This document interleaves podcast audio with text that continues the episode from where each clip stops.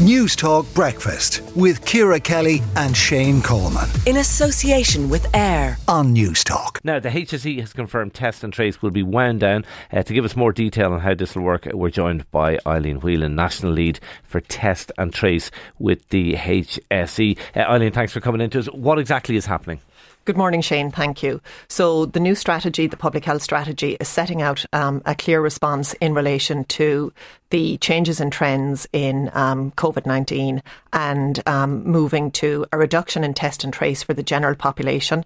Um, the advice is if you have symptoms, you need to stay at home, you need to avoid contact with other people, but you no longer need a test to tell you um, that, that, that you, you no longer COVID-19. need a PCR test. Like you no longer probably need a PCR doing an test. antigen test in those scenarios, Um, is it? The public health advice isn't necessarily encouraging antigen test Oh, really? either. The advice is stay at home and uh, remain uh, with no contact with other people until 48 hours after your symptoms have resolved. Okay, uh, I don't want to get bogged down in antigen tests, but why would you not say take an antigen test just to see? Um, there, there's no requirement. The whole point is avoid transmission. So if you avoid contact with other people, you'll avoid transmission. There will be tests available for people who clinically require treatment, or there will be tests available in relation to public health doctors following up on outbreaks. So tests will be available on a clinical basis, but they will be prescribed and, and ordered by doctors. So by your GP, by your public health doctor, occupational health doctor, or a hospital doctor. But for the majority of the population, given that we have such a highly vaccinated population at the minute, there is no longer need for test and trace, and that's the, the current public health advice. What about tracing? So, you, you, will there be no tracing, or it, will it happen in certain circumstances? So the contact tracing department is b- being maintained, but actually we're uh, reducing our capacity, and we see that that's um, per- perfectly reasonable to do. There's been a significantly less number of people presenting for tests, and significantly less activity happening in our contact tracing department. However, if anything changes in the external environment, if there's new variants of concern, by all accounts we will be able to implement surge capacity, and we can build up our testing capacity. Should that be the public health advice? Or we can build up our contact tracing capacity should that be required. Okay, uh, there'll be people listening saying, "Look, that's all very well now. You know, numbers are quite low at the moment. It's quite mild. Like, what happens if things get worse? Could you be caught being behind the curve if things were to get suddenly worse come the winter?"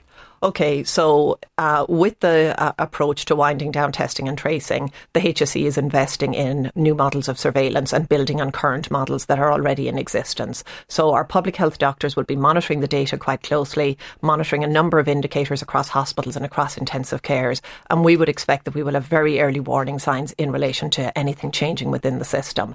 We will then base our action on the public health advice, and if we need to surge capacity, we will be able to respond and reinstigate measures if, if required. Will you? Because obviously, you know, you- you're not going to have the same numbers on tracing now as you would have had at, at peak time. Will it be hard to get people quickly to, to, to, to, to, to ramp up that service, do you think? Um, we've had we, we, we've put a very good surge plan in place. We've redeployed staff, and in line with any requirement to increase our contact tracing, we have identified where we will um, redeploy staff back into contact tracing. So we have a, a very clear plan in relation to surge capacity planning for contact tracing. But overall, it is about mitigating against the severe impacts of the illness Yeah. and managing early intervention and early response indicators. Uh, if I was to ask you, where are we with with COVID at this stage? Because obviously it hasn't gone away. That's quite clear, uh, and we all know people who have it at, at the moment. Uh, but we're not where we were a year ago, or even seven months ago. Yeah. So um, if we look back at the trends, in January of 2022, we had our highest number of people presenting for tests. There was approximately 29 29,000 people a day Yeah. presenting for COVID tests. Now there's about between 500 and 700 people a day. That is- it's down that low. th- Wow, that's amazing. th- there- there's a real drop. And if we think back to January, last January, you know, the restrictions were at their lowest. Omicron was the variant of concern at the time, and Omicron was highly transmissible. Now, actually, um, the virus has moved to endemic in society, so we know it's out there, but it's not as virulent as other viruses. So there will be new variants. That's what we expect.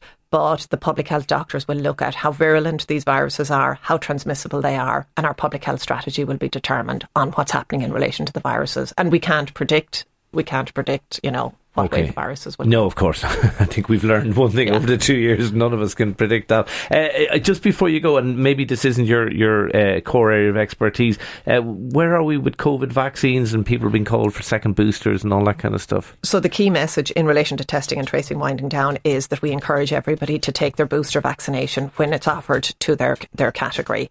This is really important because as we know, person's immunity wanes over time and it's really important that we keep up to date with our boosters. So the HSE are rolling out the new booster campaign starting in the next couple of weeks and it's really important going into the autumn that people over 65 have access to both their influenza vaccine and their COVID-19 vaccine. Most people over 65 will get that at their GPs or at their local pharmacy but the central vaccination clinics will also be up and running and we also will have a model of mobile units and pop-up units so that we'll make that very easy for people.